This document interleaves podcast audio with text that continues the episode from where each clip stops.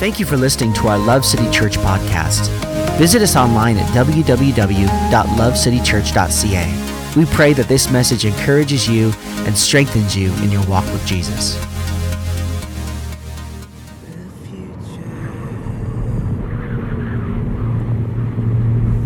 The Creator spoke. Stars were born. Waves crashed. Mountains formed.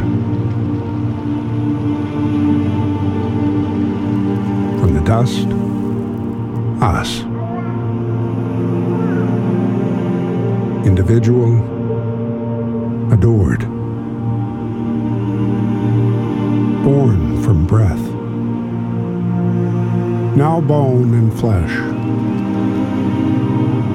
We listen for his voice.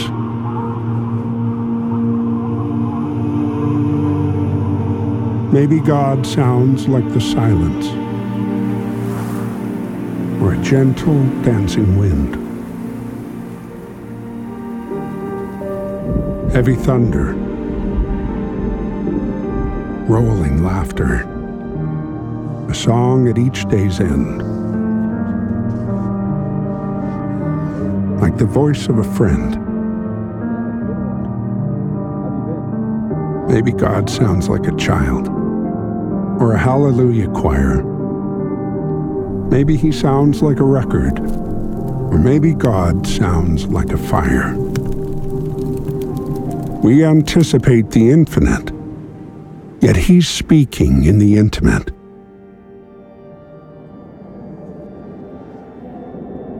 Maybe God isn't just an echo from distant history. Maybe God is present, active, with us, now.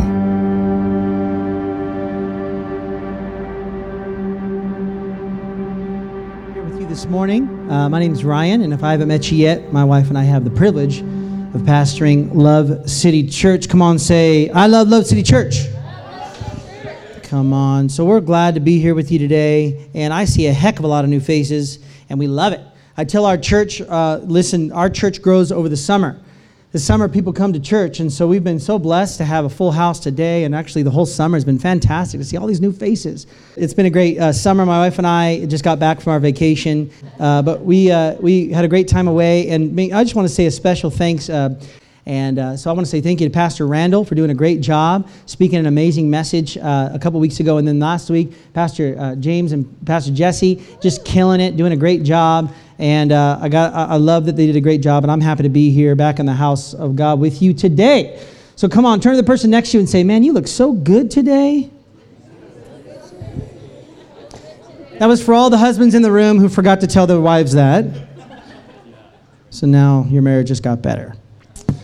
Come on, we're going to get into it today. Uh, we have been in a great series uh, studying the book of Ruth. Every summer, we do a series uh, on a character in the Bible. We did uh, David our first year. You can go back and listen online uh, to that. David, we did eight weeks in the life of David, eight weeks last year in the life of Joseph. And then this year, we've been looking at a wonderful lady named Ruth uh, who is an amazing uh, woman of God. And uh, we've been going through this together. And uh, really, what I'm going to do today is because we're just in the middle of the series, we have three more weeks, including this week. I'll be preaching the next two weeks on Ruth, kind of landing the plane, exiting chapter three and starting chapter four the next couple weeks. But today, I kind of want to take a little bit of, we'll jump into chapter three, but we're going to take a little bit of a step back. And I want to kind of talk to you a little bit today about something that the Lord just put on my heart that I felt was appropriate uh, for the folks in the room today. Now, we got people from all sorts of different spectrums in their walk with God today. We've got people who are uh, new to God, new to faith. Maybe you're here today and you're not a Christian.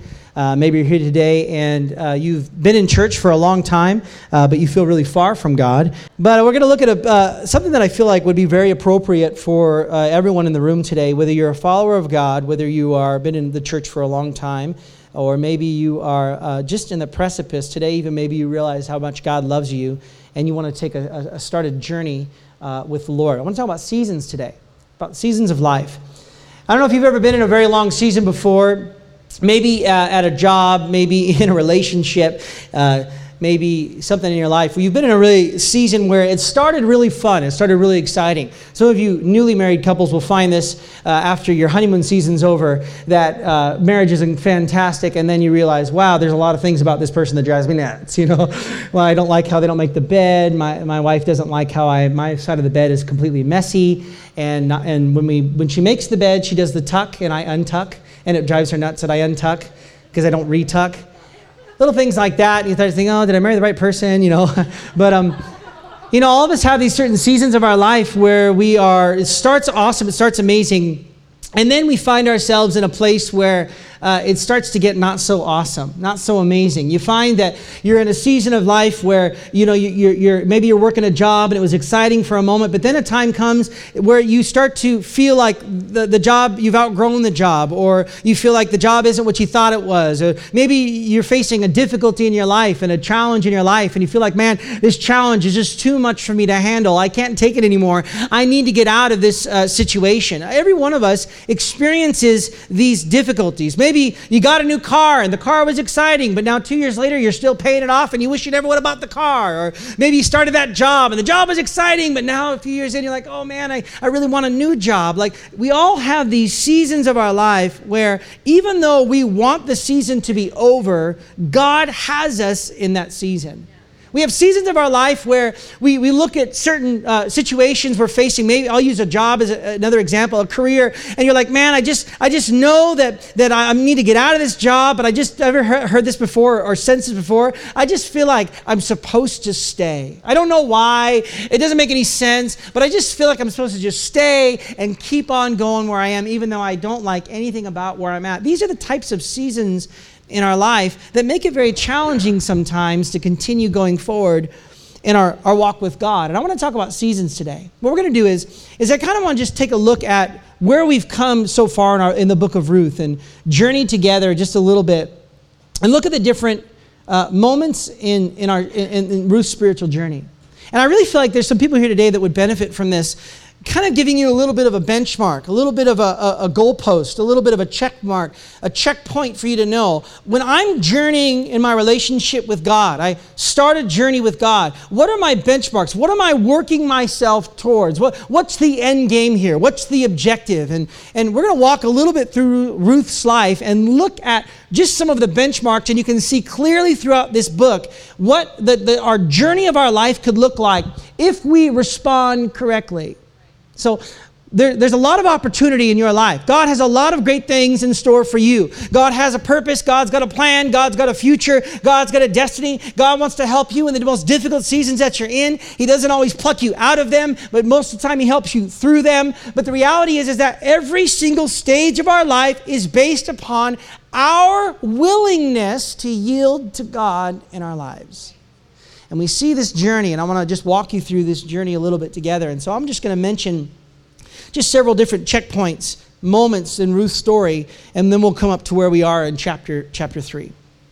The first moment that we find is that who haven't been here, when we look at the story of Ruth, we find that the, the, the book is about Ruth. The book is about this young woman, but the, the first of the story starts with a family named Elimelech and Naomi and their two sons, and they were followers of God. They believed in Yahweh, the Creator God. They lived in Israel. Things were going really, really great for them. And all of a sudden, a famine hit God's land. Think about that for a minute. The place where God's people were was the famine in the land. And here's these people, Elimelech and Naomi. They made a decision to leave, because remember, the presence of God was only in the one central location. Today, you and I lifted our voices and sang a song, and we experienced the presence of Jesus. In those days, they couldn't do that. That was only located in the temple. And so here in Israel and Judah was the actual, tangible, manifest presence of God. And Elimelech and Naomi and their two sons made a decision through a difficult season to leave the place of God and go to the place of Moab. And so even though this story is about Ruth, it starts with this family's bad decision. And here we are. We find that these two individuals found their way over to Moab, as the scripture says. It says they left their home and they went to live in the country of Moab. Moab was enemies of God. They, were, they did not believe in the Creator God. They did not believe in Yahweh. They did not believe in, in the God that, that many of us here today would profess, Jesus Christ. They would, they would not believe in that God. Moab was a place that, that, that, that honored and served foreign, disgusting gods who give child sacrifices at the altar of this god Chemosh. They would give their, their, their, youngest child as a sacrifice to this god. It was a wicked, wicked place. And yet these people decided to go to this place where God wasn't. They made a decision to go to that direction. But little did they know that God was involved.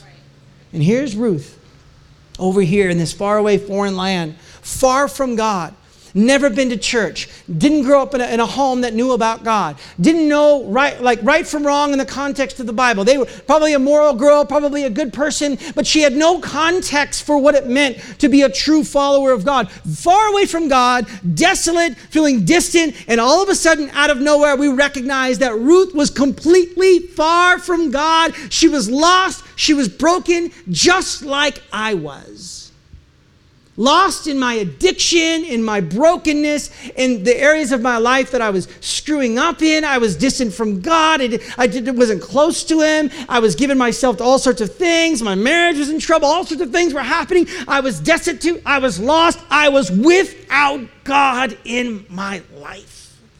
And this is where the spiritual journey starts. The spiritual journey doesn't start when you make a decision to follow God. The spiritual journey starts when you were born. Because you were created by God. And even though you don't know this today, you might be here today and not realize this that God created you, and He actually created you to have a relationship with Him. So even though Ruth is living in Moab, a place that doesn't know God, growing up in a home that doesn't know anything about God, and wouldn't call themselves followers of God, and never went to church and did any of those things, little did Ruth know God had a plan. God was involved, even though she was lost in Moab. And then we come to our, our second checkpoint God finds Ruth. The second checkpoint in our spiritual journey isn't still you believing in God. The second checkpoint in the journey is that God found you. And this family who walking down the marketplace one day, Elimelech, Naomi, and their two sons, and she's walking down the road. And as she's walking through the market, there's this young girl, Ruth, who she's shopping, and she looks at Mahlon, their, young, their youngest son, and says, Boy, he's a good looking guy. And he looks at her and says, Whoa, she's a good looking girl. And they get connected and they start a relationship and they find each other. And she begins to find out about this Yahweh creator God. And I've never heard of this stuff before. And man, even though you guys are far from, from, from your home, you still believe in God and you still talk about Him. And you still talk about His Word and you still talk about his faithfulness. And man, I'm learning so much. Ruth is beginning to be introduced to God because God wanted to find her just like God wants to find you. In your desolation, in your destitution, when you're at your worst of your sin. Trust me, I've been in the worst of the sin, the disgusting of the disgusting, and still God was trying to find me. And He found me, so I was lost, and then He found me. Scripture says that eventually Naomi had some tragedy in her life. Naomi's husband Elimelech died the moment they moved to Moab. They moved into a house, and her husband died.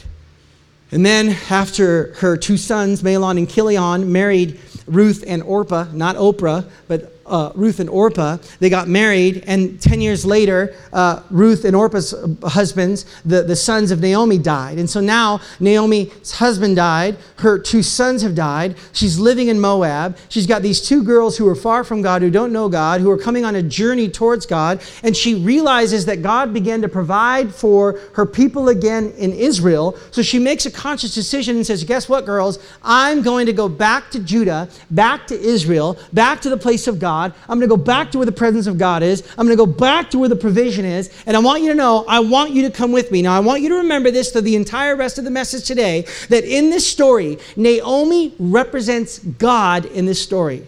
Naomi is a picture of what God wants to do in your life on the journey that you're on. So Naomi came to Moab and found Ruth and got Ruth a part of the family and started bringing Ruth on a journey back to the place of God where she was originally supposed to be. And now Ruth, not knowing anything about God, not knowing anything about this idea of God, starts this journey back with Naomi. And Naomi looks at her and says, Listen, I want you to know something, something very, very, very important along this journey that if you come with me, Ruth, you will never have a husband, you will never have children, you will never have a family. You have to give up everything in your life to follow after me. So now, we're at the, the, the, the, the next checkpoint in our spiritual journey where, where you were lost and I was lost, and God found us and he, he came to us and he started us back on this journey towards him. And eventually, we have to make a decision that we recognize that I can no longer live for myself. I can no longer live for my dreams and my agenda and my hopes and my wants. I actually have to s- surrender and yield my life to God and say, okay, if I'm going to be a true disciple and a true follower of Jesus Christ, I have to give myself over to God's way and God's plan.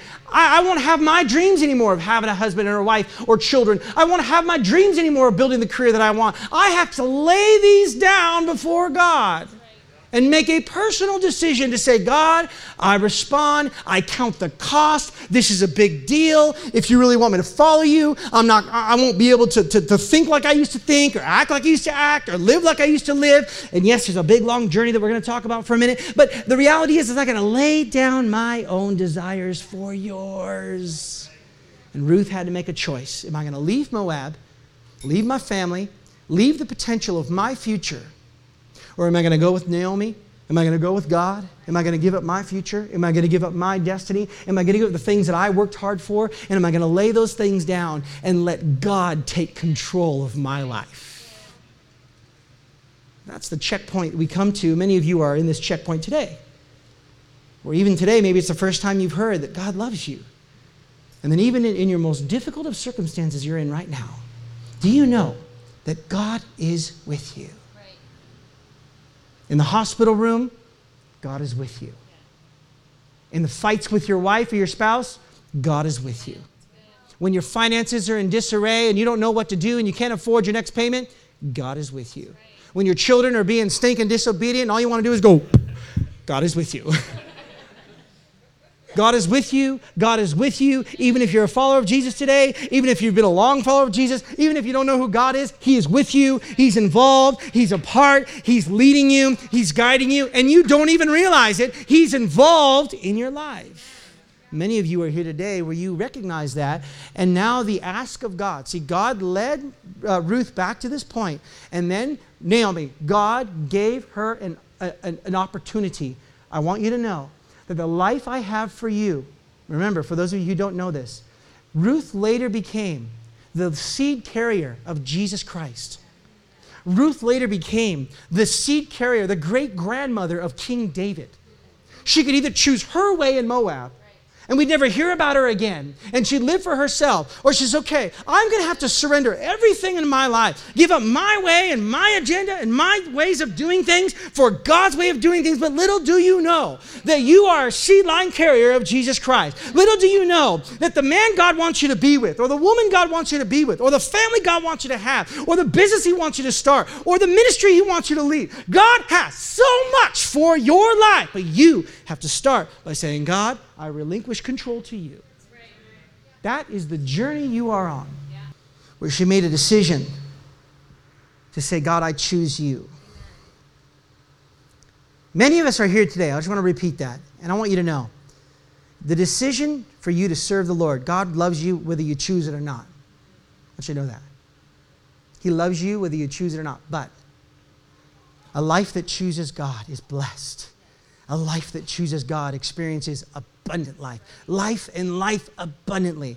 A life that chooses God experiences peace. A life that chooses God experiences hope. A life that chooses God experiences purpose. A life that chooses God gets a community. Look around you say, man, these are good looking people. I like these folks. A, a life that chooses God, I'm telling you today, and I'm saying this straight to your heart today, a life with God is far better than a life without Him. And so the decision we have to make is will we choose this or not? Now, the next checkpoint. So Ruth makes that decision. Okay, I'll, look what she says in this verse. Wherever you go, I'm going to go, Naomi. God, wherever you go, I'm going. God, wherever you want me to live, I'm going to live. God, Your people will be my people. Your community will be my community. Your church will be my church. Your God will be my God. Come on, Naomi, I am going to follow after you. Where you die, I'm going to die. I am going all in. So she made this choice that she's going to sacrifice everything for her walk with the Lord and say, okay, life is truly better with you, Lord, than my own life. But we come to the next checkpoint. This is an interesting one. So, Ruth, in this verse here, we see Ruth chooses to redeem her situation. So, if you're here today and you've just made that decision to follow God, this is your next step in your journey. So, look what it says Ruth 2 2. So, they came back to Judah, they came back to, uh, back to Israel, Naomi did with Ruth. They settled into home, their home. And then it says this On one day, Ruth the Moabite said to Naomi, So Ruth said, let me go out into the harvest fields to pick up the stalks of grain left behind anyone who is kind enough to let me do it. Now, Ruth uh, could have stayed uh, upset and frustrated about her situation. In fact, Naomi, in the previous verse, it says, Naomi was stinking bitter at God. So let's just take the God equation off of Naomi for just a minute. Naomi was upset at God because she says, I came out full and I, I, I, left full and I came back empty. God is absolutely against me. She said, I'm bitter towards the Lord. So here's Ruth living with a bitter mother in law with no husband and no children. Someone's like, Woo, yeah, you have a bitter mother in law. Let's pray for you guys. I don't, mother in law. I love you.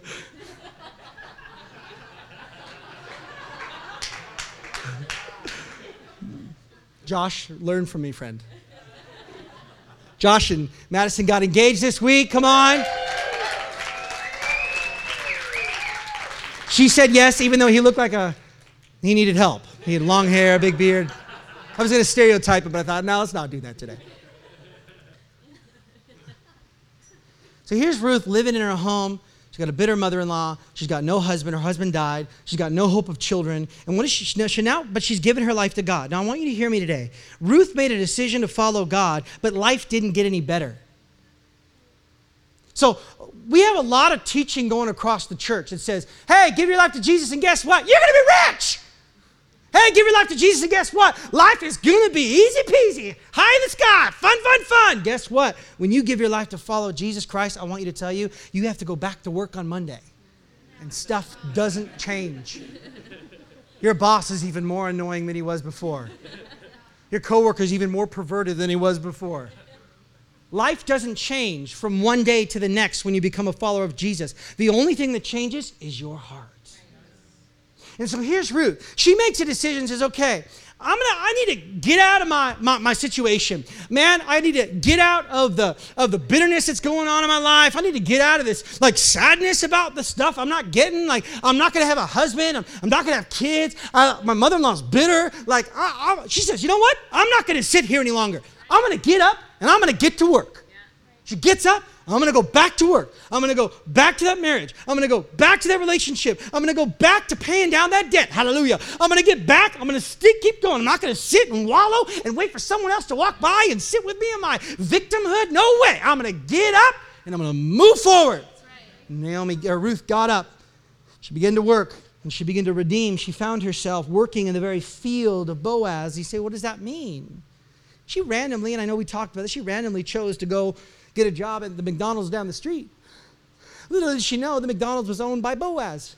Little did we know that Boaz is the only relative near her that could actually marry her and give her children. In fact, Boaz would later be the great grandfather of King David. She didn't know that. She just made a decision. I'm going to redeem my situation. I recognize that yesterday life was, I, I saw my job yesterday that had value. My job had value and my relationships had value. And then I met Jesus, and the value of my job isn't there anymore. The things I used to do are no longer as valuable as they used to be. I used to work countless hours, night and day, to make money and, and, make career and of all these things. And then I met Jesus, and this just feels so worthless to me. He changes your value system so that now you go back to what you valued and idolized before, and that, that thing has been dethroned from your life. And now Jesus is your priority, and you realize, oh, wow, I'm in a situation now where things haven't really changed, things are the same. Everything seems to be the same, What do I do now? You have to redeem the situation. You need to get to work. You need to start serving. You need to keep serving. Serve your boss, even though he's an idiot. Sorry, bosses. Serve your coworker, even though they're annoying. Serve your children, even though they drive you nuts. Serve, serve, serve, serve, serve, serve, serve, serve, serve, serve, serve, serve, serve, serve. Someone say it, serve serve in that season. She got it she got herself into a field and she started serving. And little did she know that as she served the lord oh my gosh i'm serving. And i didn't even realize that i'm serving in the very field of my future my destiny my purpose. God is getting ready to set me up with boaz. But i didn't know that. I'm just serving my boss. I'm just serving my neighbor. I'm just serving the people she served. This is the season many believers are at today. They become a follower of jesus and they expect their life just to be peachy keen better. Reality is, you got to put yourself to work for God's kingdom. That's, right. That's what the scripture says. One day, Naomi, Ruth said, I'm going to go to work. Yeah. God didn't tell her to do that. You see, God said in there? No. no. She said, I'm not going to sit here any longer. I'm not going to sit here any longer and wallow in my past. Right. I'm going to get up and I'm going to get to work. This is a season that's really important for many of us because Many of us can sit in our past and we need to get up and start working towards God's future for our lives. So she chooses to serve. The next point in your journey, where I believe probably 90% of the people in the room are at, is this Ruth chooses to stay in the field and serve. Now look at the verse. So Ruth worked alongside the women in Boaz's fields and gathered grain with them until the end of the barley harvest. Then she continued working with them through the wheat harvest in early summer, and, and the while she lived with her mother in law. So here's Ruth. She's following God, she's gotten to work, and she's still in the field that she started in. Still at the job that now you despise. Still in the marriage that isn't all worked out. Still in the financial debt that you wish would go away still feeling a bit discouraged, still feeling maybe a bit depressed, still feeling like things aren't getting any better. Maybe you've been serving, maybe you've been working a job and you've been working a job for a long time and you're following after God and your value system is shifted. So the thing that you're doing no longer has as much value. And all you do is you want to get out of the season. But I got to tell you today, this is the season where God will transform you into the person that He wants you to be. This is the season when we want to run and we want to get out. Oh, this marriage is terrible. I want to get out. This is the season when you got to buckle down as a follower of Jesus and say, I'm going to serve. This is the season when everything in you wants to quit what you're doing. This is the season when you want to bail. This is the season when you get frustrated, when you get bitter. This is the season when we actually get angry with God because He's not answering our prayers. And I want you to know the reason God has you in this season is to teach you that God is good no matter what. Even when life doesn't get better, even when the sickness doesn't go away, even when things, life doesn't turn out like we hoped it would, God remains involved and faithful in our lives. This is the season where many of us are, where we're frustrated about the life that we're living. We're frustrated about what God's given us. We're frustrated. We, you know, what's funny is, most of the things you're frustrated about started as a gift from God. most of the things you're in right now are things you prayed and fasted for, and God gave you, and now you're like, shoot, God, give me a new job, God. Gives you a new job. Two years later, I hate this job. I hate this job. God, give me a new job. God wants you in this season because He's teaching you and showing you and preparing you for the next checkpoint.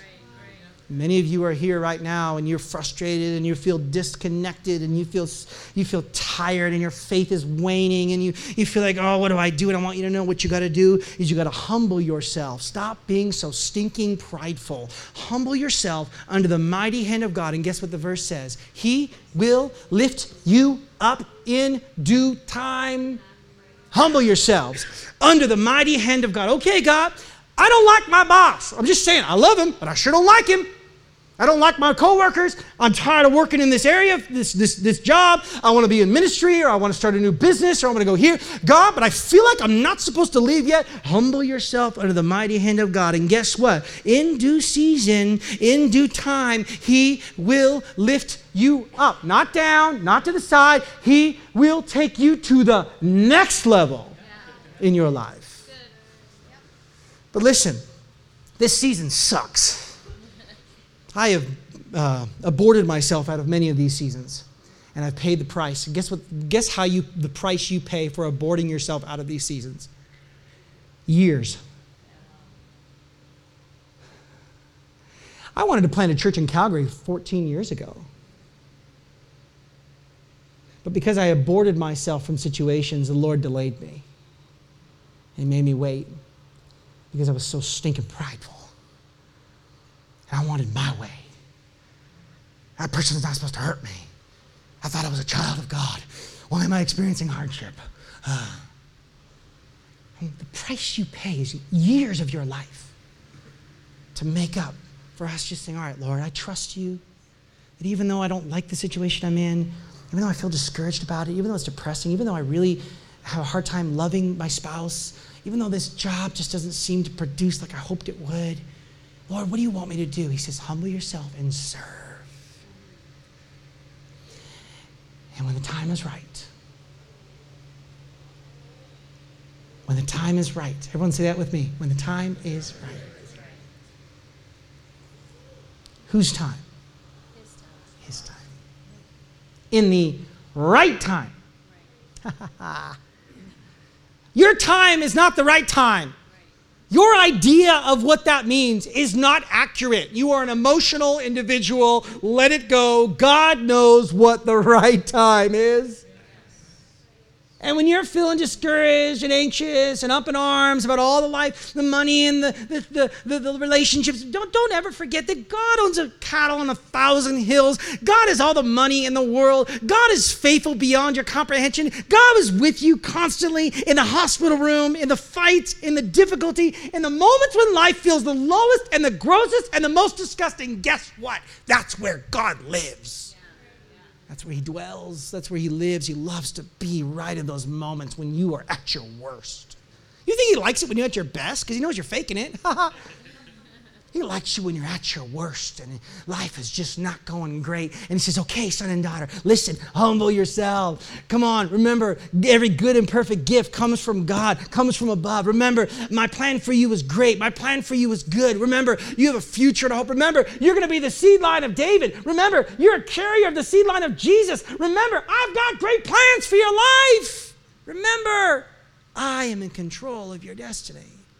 But all of that is attached to your willingness to respond and choose to say, All right, Lord, I trust you. my life is not my own, my life is yours. Amen. Matthew Barnett, the founder of the Dream Center down in California, was the first Dream Center. He said this statement that I love. In order to see God's success in your life, you have to die to your dream of success.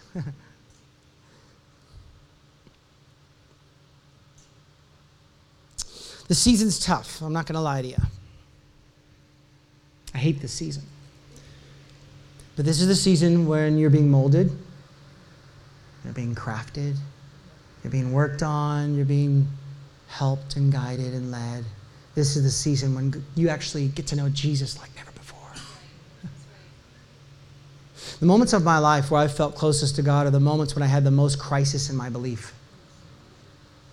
The moments in my life where I felt closest to God were not when I thought I had it figured out. The moments in my life were when I had the Bible on the shelf and there was dust on it. And I didn't want to read it because I knew if I read it, I'd be convicted by God. the moments of my life where I felt closest to God when I said, God, I don't think I believe anything other than one thing that you're good. That's all it's about. God, are you good or are you not? are you faithful or are you not? Because if you're faithful, I'm going to stop trying so hard and I'm going to let you be in control of my life. I just keep going on this because I feel like a lot of folks are in this place today. What is a dream on your heart? The Lord has a desire in your heart. He's put a purpose and a passion. He's put something there in your heart, and you're frustrated because you want to get there. Humble yourself. Stop trying to put your hands back on the steering wheel. Relent, yield, and let God lead you on the journey that He has for you. Here's the next checkpoint this is where this is the next level. This is the Lord, I've humbled myself. Lord, uh, I've learned everything I can learn. Lord, you're working on my life. Now, I want you to know something, and I'll add this before I, I move on to the next one. You always come back to the field of chapter 2. The people of Israel were eradicated from slavery in Egypt. They were so thrilled to go into the desert. They were so excited. They had parties and jubilation. They were thrilled to be in the middle of the desert. And three days later, they realized, oh my gosh, I'm in the desert.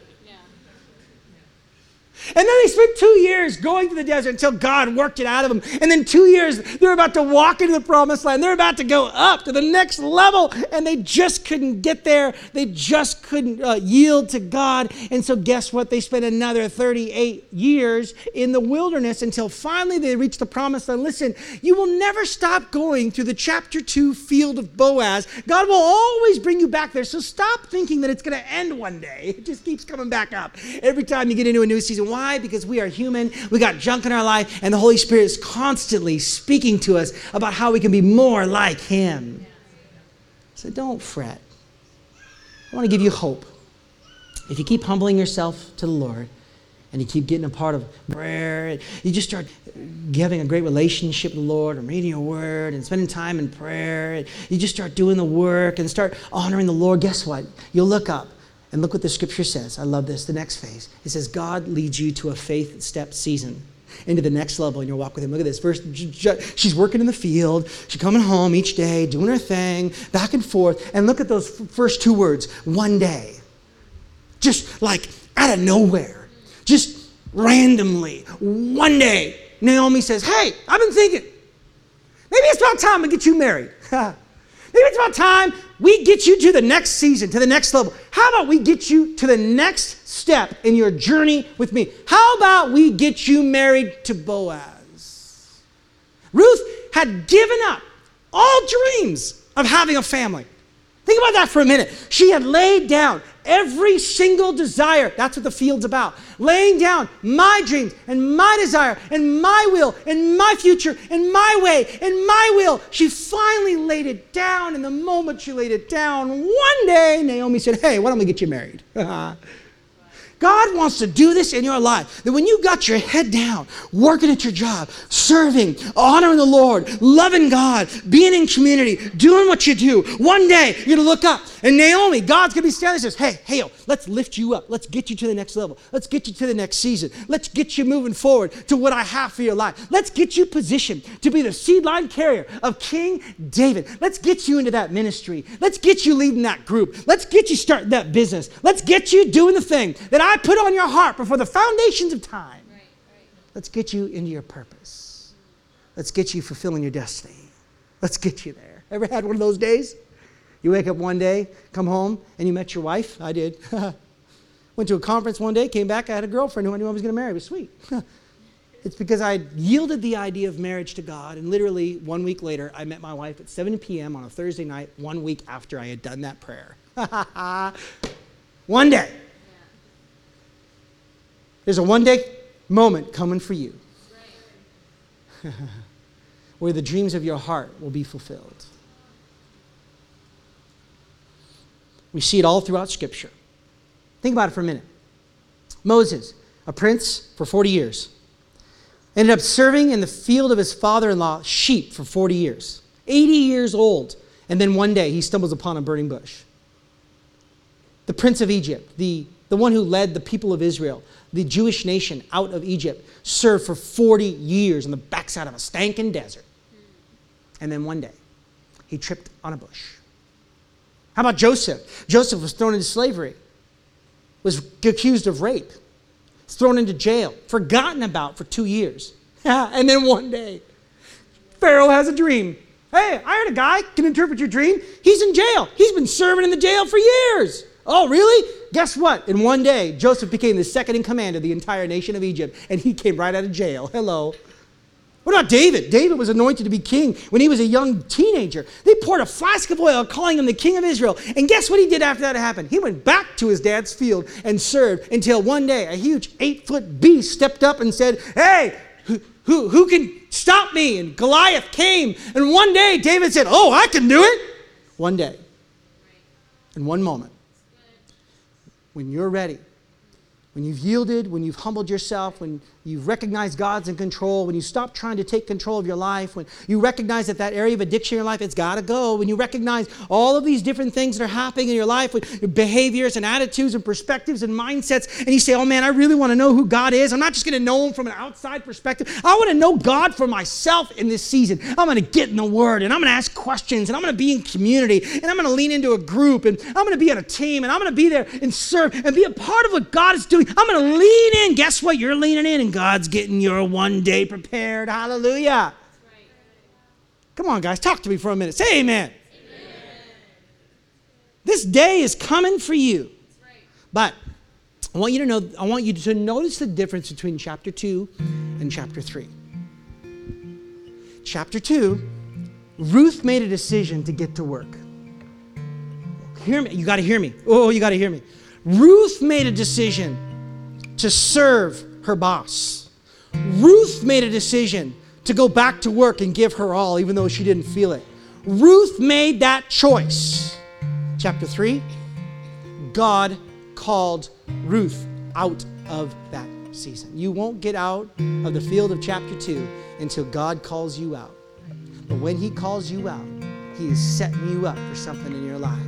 He is getting you ready for the call of God on your life. He is positioning you to be the person that God has called you to be. He is getting you ready for purposes that have been fulfilled in your heart for years, that you've desired and wanted in your life. Come on, every eye closed in this place right, right now. I just feel like there's some people in the room that have had a dream in their heart, that have had something in their mind. There's something you've been praying for. Maybe someone in your life is sick in body and you've been praying for years that they've been healed. Or maybe you're in a marriage relationship that's on the rocks and you've been hoping, man, I'm just going to keep serving. Will it get better? Or maybe you've been in such financial debt, you don't know what to do and how to get out of it. Or maybe you're so far from God. You say, gosh, I don't know how to get back to that place. I want you to know today there is a future for you, there is a purpose for you, there is a plan for you. God is involved right now in your life, in every situation, at every moment, God is present right now.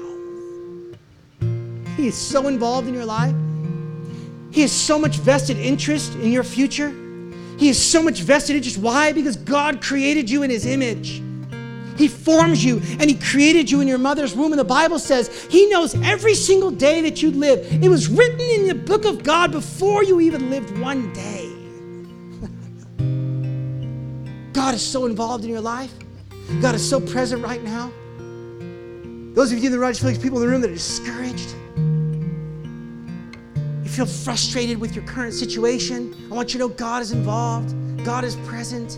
God is there. He's involved. God is present. He wants you to know that today, that He's right beside you. He is leading you. He is guiding you. He loves you so much, and He wants to fulfill His plan for your life.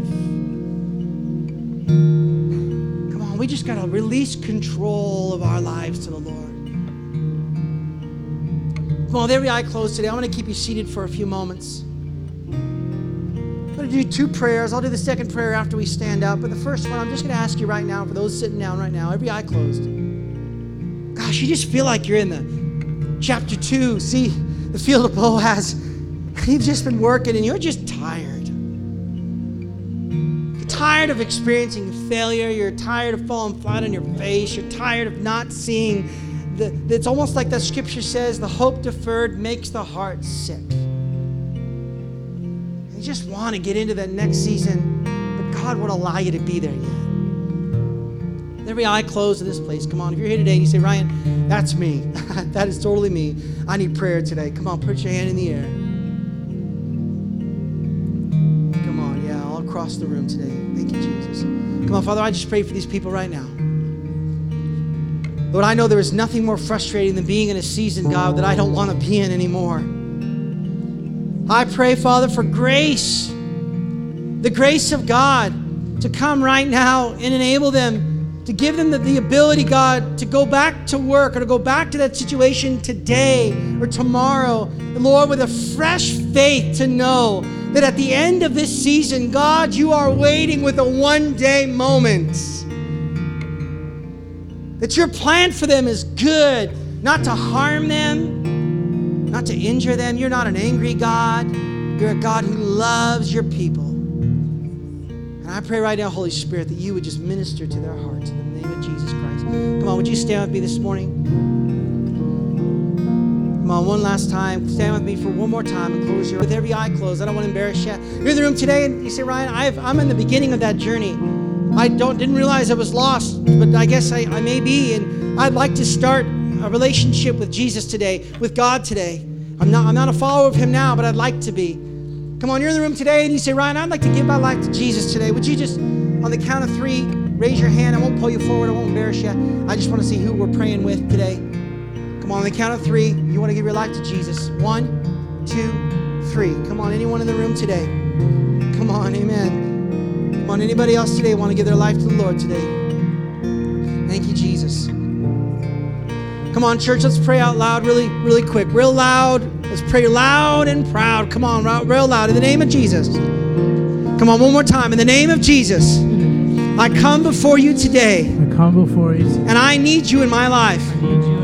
Forgive me of all my sin. Forgive me of all my sin. I choose to follow you. I choose to follow. And start my journey today. In the name of Jesus Christ. Amen. Come on, let's just sing this song together. Thank you for listening to our Love City Church podcast. Visit us online at www.lovecitychurch.ca. We pray that this message encourages you and strengthens you in your walk with Jesus.